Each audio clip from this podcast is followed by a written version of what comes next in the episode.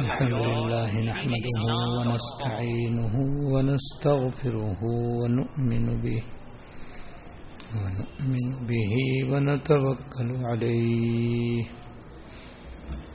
ونعوذ بالله من شرور أنفسنا ومن سيئات أعمالنا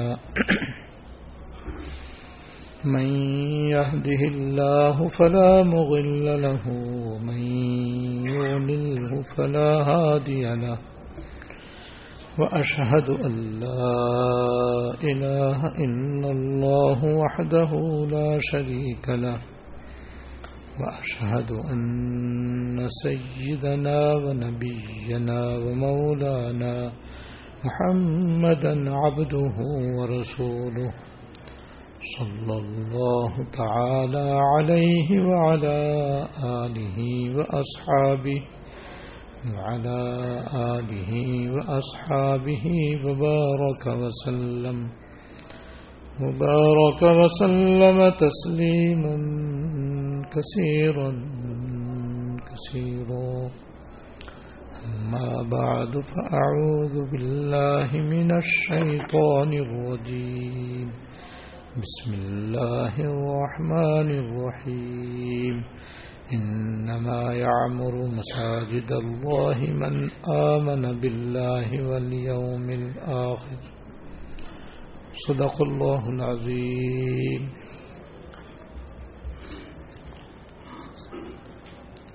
میرے قابل احترام بزرگوں، حیات المسلمین کی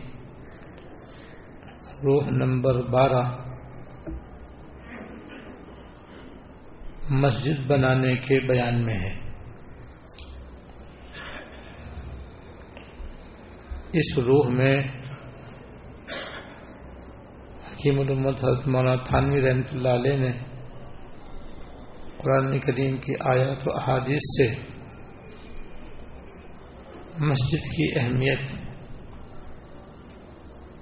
اس کی عظمت اور فضیلت بیان فرمائی ہے۔ اور مسجد بنانے کی، مسجد بنانے کا اجر و ثواب بتلایا ہے۔ اور فرمایا ہے کہ جس طرح مسجد کا بنانا اور اس کے بنانے میں اپنا مال حلال خرچ کرنا یا اپنی جان اس میں لگانا جیسے مستری بن کر تعمیر میں حصہ لینا یا مزدور بن کر مسجد کی تعمیر میں کام کرنا یا جس طرح سے بھی مسجد کی تعمیر میں عملی حصہ لیا جا سکتا ہو، اس کو کرنا بڑے اجر و ثواب کا باعث ہے۔ جس کہ وہ آدیش ان شاء اللہ آگے آ رہی ہیں۔ اسی طرح یہ باتیں بھی مسجد کی تعمیر میں داخل ہیں۔ اور یہ باتیں بھی مسجد کے آباد کرنے میں اور بنانے میں داخل ہیں۔ جیسے مسجد کے حقوق ادا کرنا۔ پھر حضرت نے خلاصے کے طور پر پانچ حقوق بیان فرمائے ہیں۔ جن میں سے دو کا بیان پہلے ہو چکا ہے۔ پہلا حق مسجد کا یہ ہے کہ اس مسجد کے قرب و جوار میں رہنے والے جتنے مسلمان عاقل بالغ مرد ہیں، وہ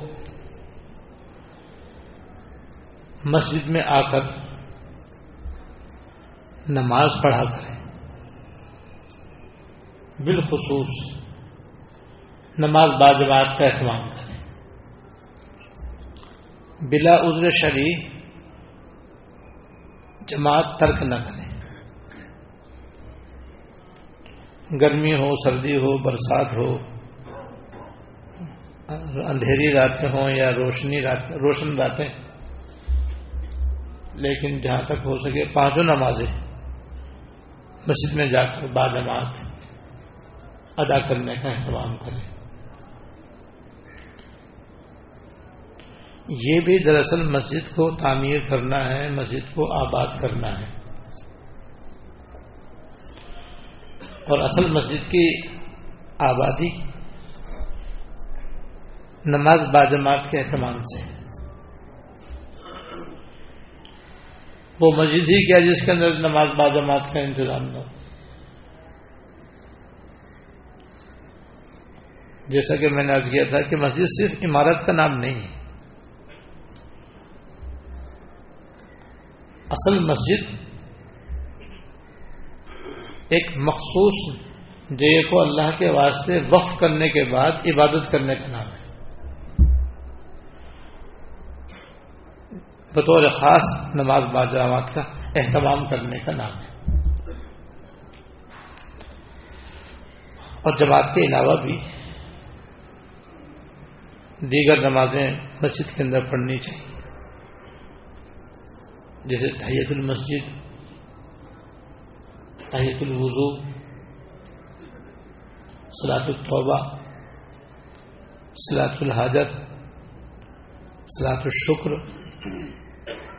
سلاد التصویر سلاد التصویر بڑی اور سلاد التصویر چھوٹی۔ سلاد التصویر چھوٹی بھی ہوتی ہے، جو بہت کم لوگوں کو معلوم ہے۔ لیکن اس کی بڑی فضیلت ہے۔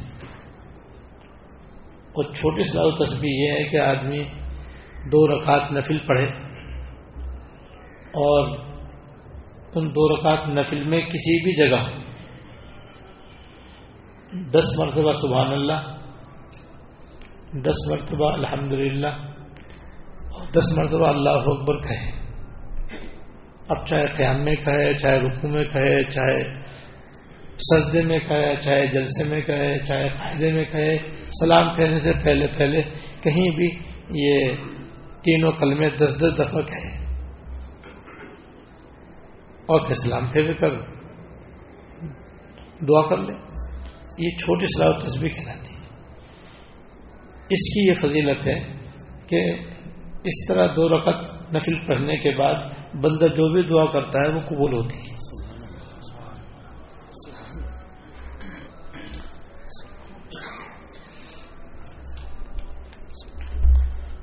اسی طرح اشراق، چاشت، ابابین سلاط تحجد سنت موقع سنت غیر موقع یہ مسجد میں بھی پڑھنی چاہیے اور یہ نوافل اپنے گھروں میں ہی پڑھنی چاہیے۔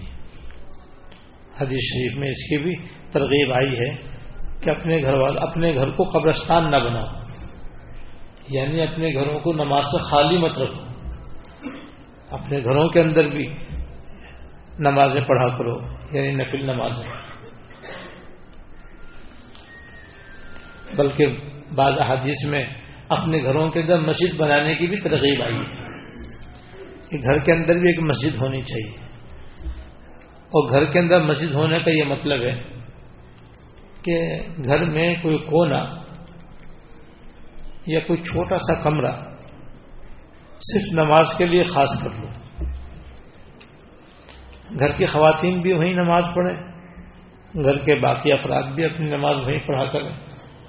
اس کمرے کو صاف ستھرا رکھو، پاک صاف رکھو اور اس کو نماز کے لیے مخصوص کر لو۔ تو جب اس کو نماز کے لیے خاص کر لیں گے اور نماز وہاں پڑھنے کا اہتمام کر لیں گے تو گھر کی مسجد بن جائے گی۔ گھر کا چراغ ہے۔ اور وہاں خواتین اگر نماز پڑھیں گے تو ان کو مسجد کا ثواب ملے اگر وہ وہاں پر احتکاف کریں گے تو ان کو احتکاف کا بھی سواب ملے گا۔ مردوں کا احتکاف تو وہاں پر مصنون نہیں ہو سکتا۔ ان کا تو مسجد میں ہی ہوتا ہے۔ لیکن خواتین کا وہاں پر بھی اعتکاف مصنون بھی ہو سکتا ہے نفل بھی ہو سکتا ہے۔ تو گھر میں بھی مسجد بنانے کا آپ نے بنانے کے بارے میں ارشاد فرمایا۔ تو مسجد کو نمازوں سے آباد کرنا، یہ اصل میں اس کو تعمیر کرنا ہے۔ یہ اس کی اصلی تعمیر ہے اور اصلی آباد کاری ہے۔ اور بقد ضرورت اس کی عمارت بھی بنانے میں کوئی مذائقہ نہیں، یہ بھی مطلوب ہے۔ اور یہ بھی مقصود ہے اور اس کی بھی ترغیب ہے۔ ایک حق تو یہ ہو گیا۔ دوسرا حق حضرت نے یہ بیان فرمایا ہے کہ مسجد کو صاف ستھرا رکھنے کا اہتمام کرنا۔ چاہے وہ گھر کی مسجد ہو، چاہے وہ محلے کی مسجد ہو، چاہے وہ شہر کی جامع مسجد ہو، چاہے وہ سارے ملک کی سب سے بڑی مسجد ہو۔ مسجد کو صاف ستھرا اور پاک صاف رکھنا، یہ بھی مسجد کا حق ہے اور مسجد کو آباد کرنا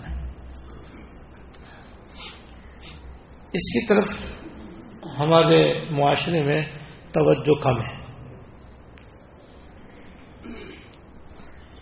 مسجد کا اندرونی حال برآمدہ تو کسی حد تک صاف رکھنے کا اہتمام ہوتا ہے۔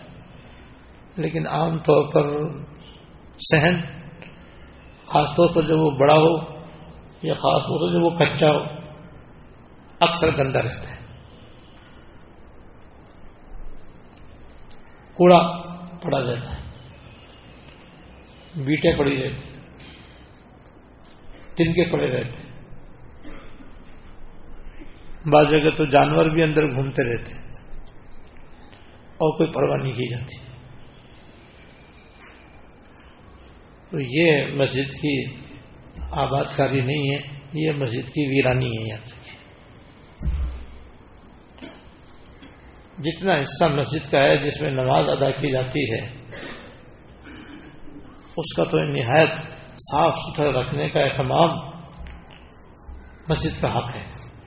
اور اس محلے کے مسلمانوں کی ذمہ داری ہے۔ انتظامیہ کی ذمہ داری ہے۔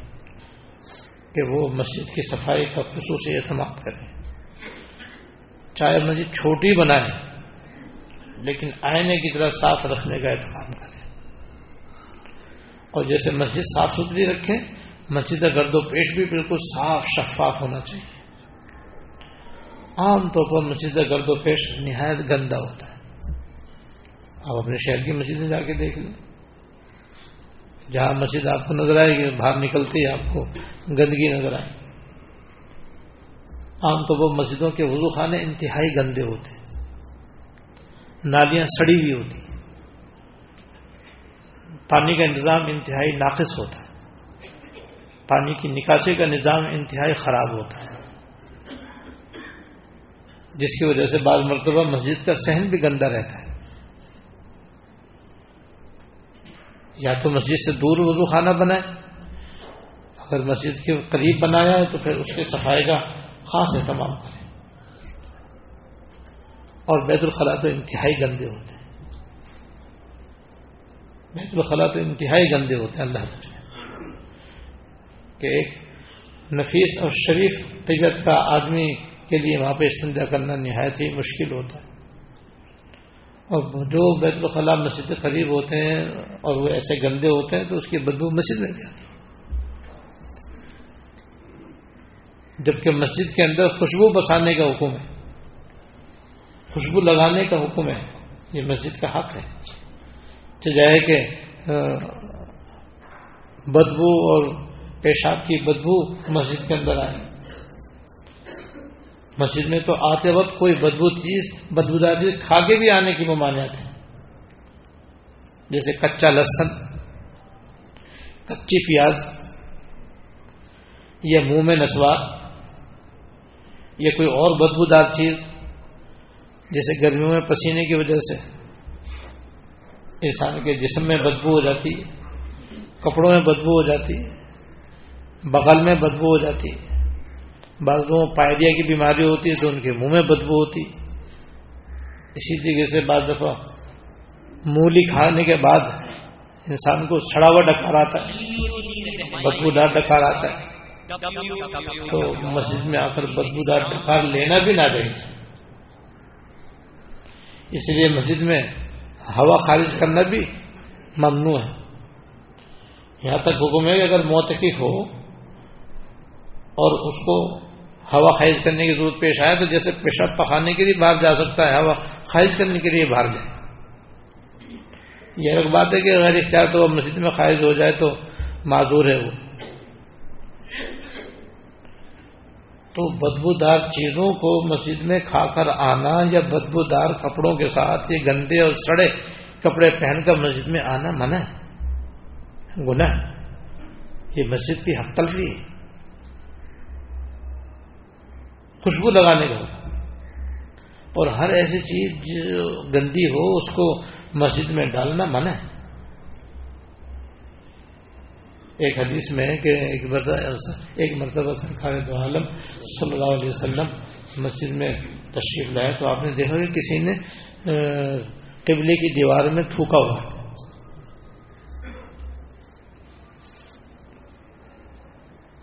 اور قبلے کی طرف دیوار میں تو اس لیے اور بھی زیادہ برا ہے کہ آدمی کا منہ اسی کی طرف ہوتا ہے اور پھر سامنے قبلہ ہوتا ہے۔ ورنہ تو کسی بھی جانب تھوکنا صحیح نہیں۔ تو آپ کو بڑی اس کو دیکھ کر کے ناگواری ہوئی اور صحابہ کرام نے آپ کے چہرے انور میں اس ناگواری کا اثر محسوس فرمایا۔ اور آپ کی عجیب شان تھی کہ جب آپ خوش ہوتے تھے تو آپ کے چہرے انور سے خوشی ٹپکتی تھی۔ مسکراہٹ کھیلتی تھی آپ کے چہرے انور پر اور جب آپ کو کسی چیز سے ناگواری ہوتی تھی تو بولتے نہیں تھے کر لیکن چہرے سے ناگواری محسوس ہوتی تھی۔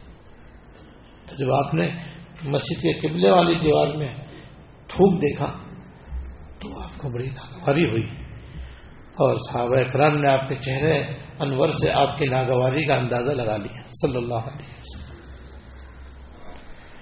پھر آپ نے اب خود لکڑی سے اس کو کھرچا اس کو صاف کیا۔ اور پھر صحابہ کی طرح، صحابہ کرام کی طرح متوجہ کو فرمایا کہ دیکھو، آئندہ ایسا نہ کرو۔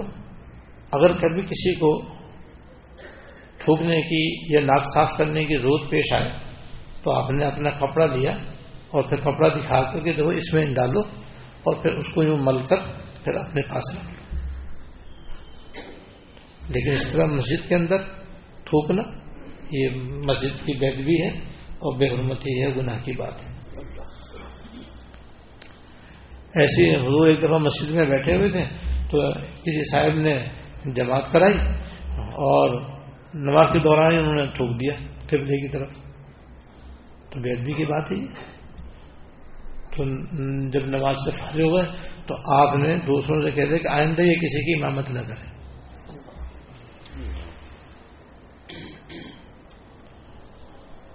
چنانچہ لوگوں نے پھر ان کے پیچھے نماز پڑھنی چھوڑ دی، تو انہوں نے ان کو محسوس ہو گیا کہ میں سے کوئی غلطی ہوئی۔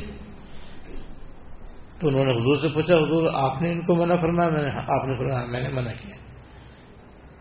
یعنی اس پر آپ نے نہ صرف ناراضی کا اظہار فرمایا، بلکہ ان کے پیچھے نماز پڑھنے سے بھی منع کر دیا۔ فرمایا، یہ تو قبلہ ہے۔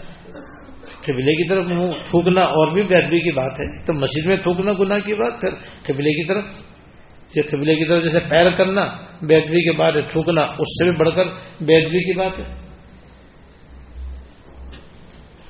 لہذا اپنے اپنے محلوں کی مسجدوں میں صفائی کا احترام کرنا چاہیے۔ مسجد چھوٹی ہو، لیکن ہو بالکل صاف ستھری۔ اور بدبو تو کیا؟ اس میں خوشبو مہکنی چاہیے۔ سرکار دو عالم صلی اللہ علیہ وسلم کا حدیث آگے آ رہی ہے۔ آپ نے فرمایا، جمعے جمعے مسجدوں کے اندر خوشبو کی دھونی دیا کرو۔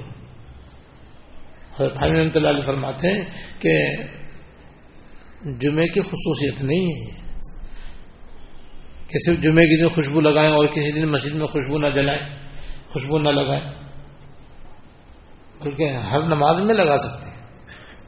جمعے کے ذکر اس لیے فرمایا کہ جمعے کے دن اجتماع بڑا ہوتا ہے۔ جس کی وجہ سے زیادہ خوشبو کی ضرورت ہے۔ تاکہ مسجد میں خوشبو پھیلی ہوئی ہو، مہکی ہوئی ہو، تو سب لوگوں کو نماز پڑھنے میں، مسجد میں آنے میں، بیٹھنے میں خوشبو کی وجہ سے راحت ملے۔ خوشبو سے ملائکوں کو بھی راحت ہوتی، اور نمازیوں کو بھی راحت ہوتی، اور بدبو سے سب کو تکلیف ہوتی۔ چونکہ حضرت خلفۂ راشدین رضی اللہ تعالیٰ مجمعین بھی مسجد میں خوشبوؤں کے مہکانے کا اہتمام کرتے تھے۔ اب یہ سنت بھی تقریباً مٹ چکی ہے۔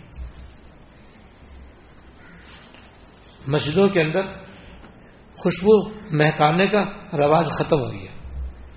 سعودی عرب میں تو دیکھنے میں آتا ہے الحمد لیکن اور عام طور پر عام مسجدوں میں خوشبو مہکانے کا دستور ختم ہو گیا۔ حالانکہ پہلے ہمیشہ بڑے اہتمام کے ساتھ مسلمانوں کی مساجد میں خوشبوئیں پھیلائی جاتی تھیں، ان کی دھونی دی جاتی تھی۔ باقاعدہ اس کا اہتمام ہوتا تھا۔ مسجد کے انتظامات میں ایک اہم انتظام صرف خوشبو کا ہوتا تھا۔ تاریخ اسلام میں اس کے واقعات موجود ہیں کہ ایک بہت بڑا بجٹ صرف خوشبو مسجد کے اندر جلانے کے لیے منظور ہوتا تھا۔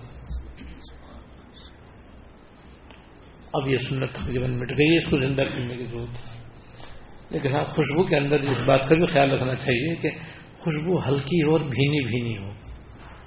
نہ اتنی تیز ہو کہ لوگوں کو چھینکے آنے شروع ہو جائیں اور نزلہ ہو جائے، کسی کے سر میں درد ہو جائے، کسی کو چھینکے آنے شروع ہو جائے اور نہ یہ صورت حال ہو کہ جناب خوشبو کا نام و نشانی نہیں، نہ جمعہ خوشبو، نہ جناب روزمرہ کا بھی خوشبو۔ اللہ شکر ہے، ہماری اس مسجد میں جمعے کو بھی خوشبو کی دھونی دی جاتی ہے اور فجر عشاء میں بھی خوشبو کا اہتمام ہوتا ہے۔ ایسے جب کوئی بھی نماز پڑھنے کے لیے آئے اور مسجد میں کوئی کوڑا دیکھے، کیونکہ ہوا سے بڑا کوڑا آتا رہتا ہے۔ پرندوں کے پر گرتے رہتے ہیں۔ بعض پرندوں کی بیٹیں گر جاتی ہیں۔ اور بھی جوتے چپلوں کے ساتھ بھی کچھ کچرا مسجد میں آتا رہتا ہے۔ تو جو بھی آئے اگر کوئی دیکھے، تو یہ اس کی بھی ذمہ داری ہے اور اس کے لیے بھی یہ مسجد کا حق ہے کہ وہ اس گندگی کو اٹھا لے۔ ہم یہ نہ سمجھیں کہ بس مسجد کے جو خادم ہیں، ان کا کام ہے صفائی کرنے کا، ہم ہمارا کام نہیں۔ ان کا تو کام ہے ہی ہے۔ وہ تو بیچارے اسی کام کے لیے قربانی دے رہے ہیں۔ اسی کام کے لیے مقرر ہے لیکن یہ صرف ان کا کام نہیں ہے ہم سبھی کا کام ہے۔ یہ مسجد ہم سب کی ہے۔ مسجد میں ہم سبھی نماز پڑھنے جاتے ہیں۔ لہذا ہمیں بھی مسجد کی صفائی کا اہتمام کرنا چاہیے۔ پہلے زمانے میں عام مسلمان مسجد کی صفائی اپنی سعادت سمجھتے تھے۔ اب افسوس کہ اس سعادت کے سمجھنے والے ان کا ہوتے ہیں۔ نہ ہونے کے برابر۔ ورنہ پہلے عام طور پر مسجدوں میں خادم نہیں ہوا کرتے تھے۔ محلے کے چند احباب، چند جوان ہوتے تھے اور وہ پانچوں وقت مسجد کی صفائی کرتے تھے اور ہفتے میں ایک مرتبہ مسجد کو دھویا کرتے تھے اور سفید بچھانا، مسجد کی صفائی کرنا، یہ عام مسلمان اس کو بڑا نیگی کام سمجھتے تھے ہے بھی واقعی نیگی کام۔ یہ نہیں کہ وہ سمجھتے تھے، نہیں، ہے ہی نیگی کام۔ تو وہ بھی فضیلت آگے آنے والی ہے۔ وہ جو آگے آنے والا ہے، وہ خلاصہ میں عرض کر دیتا ہوں کہ ایک حفشی عورت تھی اردو علیہ السلاط والسلام کے زمانے میں وہ مسجد نبی میں جھاڑو دیا کرتی تھی۔ ایک رات اس کا انتقال ہو گیا۔ تو صحابہ کرام نے رات ہی کو اسے غسل دے کر نماز جنازہ پڑھ کر دفنا دیا۔ کیونکہ رات میں اس کا انتقال ہوا تھا تو حضور کو تکلیف دینا مناسب نہ سمجھا۔ دوسرے دن جب آپ نے اس کو مسجد میں صفائی کرتے نہ دیکھا تو آپ نے دریافت کیا کہ وہ فلاں عورت جو مسجد میں صفائی کیا کرتی تھی، اسے کیا ہوا؟ کہاں گئی۔ تو بتایا کہ حضور، اس کا تو رات میں انتقال ہو گیا۔ آپ نے فرمایا، مجھے کیوں نہ بتلایا؟ سبحان اللہ۔ کتنے قدر فرما رہے ہیں کہ مجھے کیوں نہیں بتلایا؟ کہ حضور، ہم رات کا وقت تھا، ہم نے مناسب نے سمجھا کہ آپ کو تکلیف ہو، اس لیے ہم نے آپ کو نہیں بتلایا، خود ہی ہم نے اس کو نماز پڑھ کے، غسل دے کے نماز پڑھ کے دفنا دیا۔ تو آپ اس کی قبر مبارک، اس کی قبر پہ تشریف لے گئے۔ اور قبر پہ جا کر آپ نے اس کی نماز جنازہ کتنا آپ نے اس کے اس عمل کی قدر فرمائی۔ اور فرمایا کہ اس کے اعمال میں اللہ تعالیٰ کے جو سب سے زیادہ مقبول عمل ہے، وہ اس کی مسجد کی صفائی کا عمل ہے۔ اور ایک حدیث میں آگے آ رہا ہے، آپ نے فرمایا کہ جو آدمی مسجد سے کوڑا اٹھا لے، یہ جنت کی حور کا مہر ہے۔ اس لیے ہم بھی جب مسجد میں آئے تو اس نیت سے آئیں کہ بھائی کچھ حصہ ہمارے بھی صفائی میں لگ جائے۔ جہاں پہ ایسی بات دیکھیں گے جس کی صفائی کی ضرورت ہو، چلتے چلتے اس کو اٹھا لیں۔ نہ یہ کہ ہم اپنی طرف سے غفلت کے ساتھ مسجد میں کوڑا ڈالیں۔ اب اس کی بھی مثالیں سن لو۔ یہ سب باتیں بھائی میں اس لیے عرض کر رہا ہوں کہ ہم یہاں اپنی اصلاح کے لیے آئے ہیں۔ جو سنیں، فوری طور پر ہم اپنی طرف متوجہ ہوں اور اپنا جائزہ لے کر کے دیکھیں کہ ہم سے اگر کوئی کوتاہی ہو رہی ہے تو وہ دور ہو۔ مثلا جب کسی مسجد میں نکاح ہوتا ہے، تو وہی نکاح تو مسجد میں پڑھنا مستحب ہے، خاص طور سے جمعے کے دن۔ نماز جمعہ کے بعد نکاح ہونا مستحب ہے۔ کیونکہ مسجد میں اجتماع ہوتا ہے، جتنا بڑا اجتماع میں نکاح اتنا ہی بہتر ہے۔ لیکن نکاح کے بعد عام طور پر چھوارے تقسیم ہوتے ہیں۔ اور آج کل چھواروں کے ساتھ کچھ اور چیزیں بھی ہوتی ہیں، ٹافیاں بھی ہوتی ہیں، کچھ میٹھی چیزیں بھی ہوتی ہیں۔ تو لوگ کیا بعض لوگ غفلت میں کیا کرتے ہیں؟ گٹھلی اور کچھ کھجور اور چھوارے کا جو چھلکا ہوتا ہے، مسجد میں ڈال دیتے اور اسی طرح اس کے ساتھ جو پنی اور جو کاغذ وغیرہ ٹافی کے ساتھ ہوتا ہے وہی مسجدیں پھینک بعض تھیلی مسجد میں پھینک دیتے یہ کس قدر مسجد کی بے ادبی ہے اور کیسی مسجد کی بے حرمتی ہے۔ اس سے بڑھ کر جو خرابی ہوتی ہے، وہ ہوتی ہے پھولوں کے ہاروں کے ساتھ۔ ہم بعض لوگ اپنے نکاح کے وقت دلہا کے گلے میں ہار ڈالتے میرے دادا حضرت مولانا عبدالعزیز صاحب رحمۃ اللہ علیہ عجیب حکمت کی بات فرماتے تھے کہ جب کوئی دلہے گلے میں ہار ڈالتا تو فرماتے بھائی اس کی تو جیت ہوئی ہے تو ہار کیوں ڈال رہا ہے ایسے گلے میں؟ تو اس کو بیوی مل گئی۔ اب شیطان کی ایسی تیسی یہ تو جیت گیا نا شیطان کے مقابلے میں۔ اب ہار کیوں ڈال دے گلے میں؟ یعنی کس حکمت سے منع فرمایا؟ کہ جو اس کو سمجھ لے تو کبھی بھی ہار نہ ڈالے۔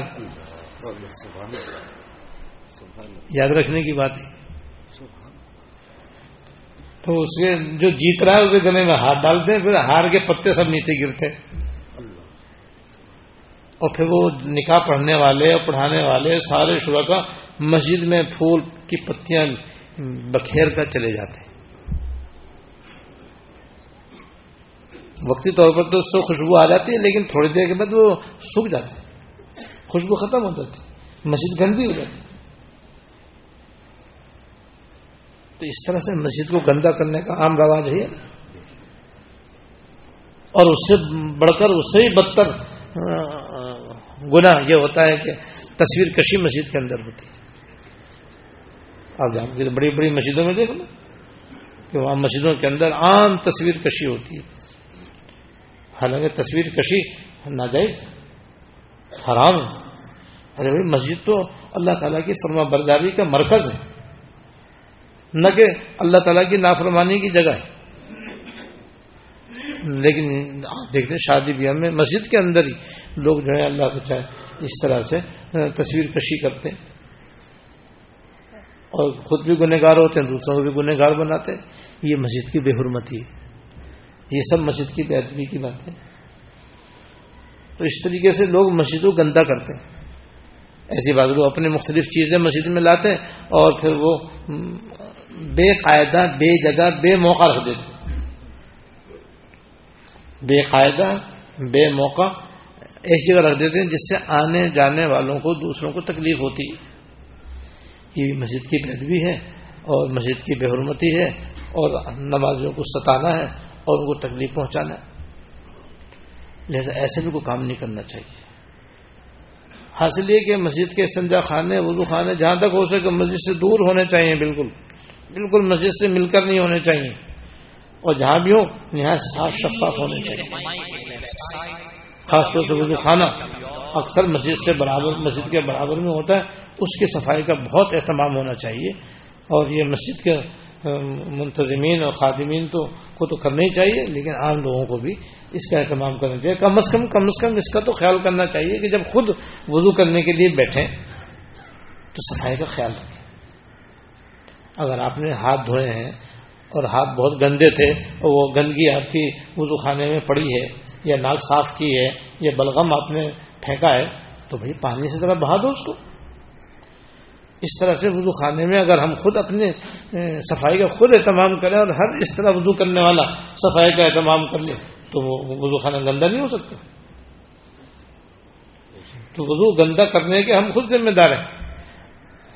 ہم کو ڈھنگ نہیں آتا وضو کرنے کا۔ اس کی وجہ سے وضو خانے گندے ہوتے ہیں۔ بہرحال، دوسرا حق مسجد کا یہ ہے کہ مسجد کو بالکل صاف ستھرا رکھے نیچے اوپر کوئی جگہ اس کے اندر خراب ہو گندی نہ ہو۔ ہر جگہ اس کی صفائی ستھرائی کا اہتمام کرے تیسرا حق حضرت نے فرمایا کہ مسجد کے آداب کا لحاظ کرنا۔ یہی باتیں جو میں نے کی، ساری مسجد کے آداب کی۔ جس میں سے ایک ادب یہ بھی ہے کہ جب آدمی مسجد میں جائے تو جب دو آدمی قریب قریب بیٹھے ہوئے ہوں تو ان کے بیچ میں گھس کے نہ بیٹھے۔ اگر اتنی جگہ ہے کہ آرام سے جا کے بیٹھ جائے اور انہیں کوئی تکلیف نہیں ہوگی اور انہیں اپنی جگہ سے ہلنا نہیں پڑے گا سڑکنا نہیں پڑے گا، تو تو پھر کوئی حرج نہیں بیچ میں جا کے بیٹھ جائے۔ یہی ادب ہے کہ جو بھی آئے، آگے جائے۔ سفید اول کے اندر بیٹھے، پھر جگہ خالی ہو تو دوسرے سفر میں بیٹھے، تیسرے سفر میں بیٹھے۔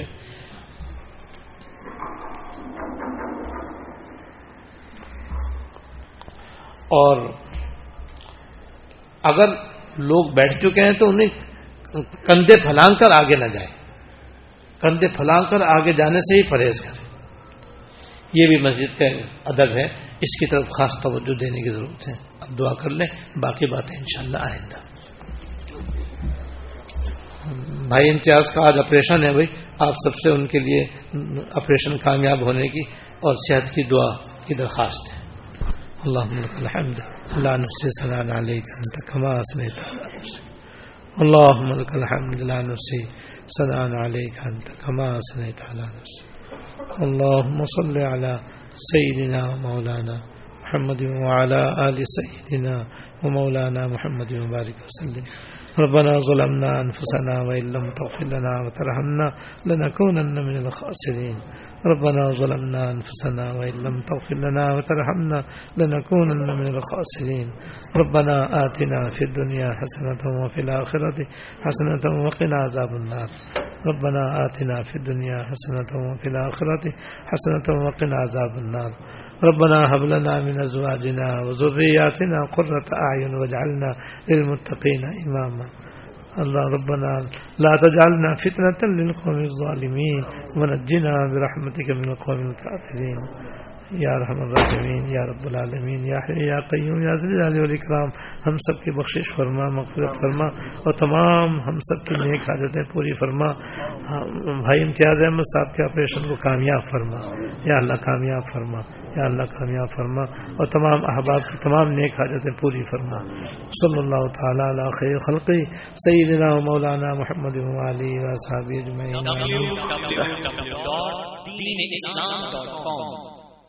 یہ دینی رہنمائی کے لیے ویب سائٹ ہے، اس کے اغراض www.deenislam.com اسلامی تعلیمات کو دنیا بھر کے مسلمانوں تک پہنچانا ہے، اور اس کے ساتھ عصر حاضر کے جدید مسائل، جن کا تعلق زندگی کے کسی بھی شعبے سے اور اس کے بارے میں قرآن سنت کی روشنی میں صحیح رہنمائی کرنا ہے۔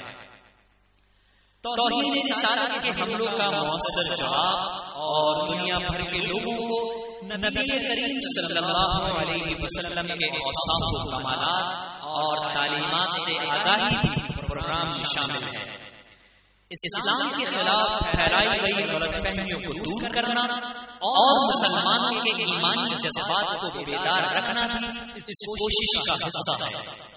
صدر جامعہ دارالعلوم کراچی، مولانا مفتی محمد رفیع عثمانی شاہ احمد مفتی اعظم پاکستان اور شیخ الاسلام جس سے retire Supreme Court of Pakistan, مولانا مفتی محمد تقی عثمانی صاحب اور مفتی جامعہ دارالعلوم کراچی۔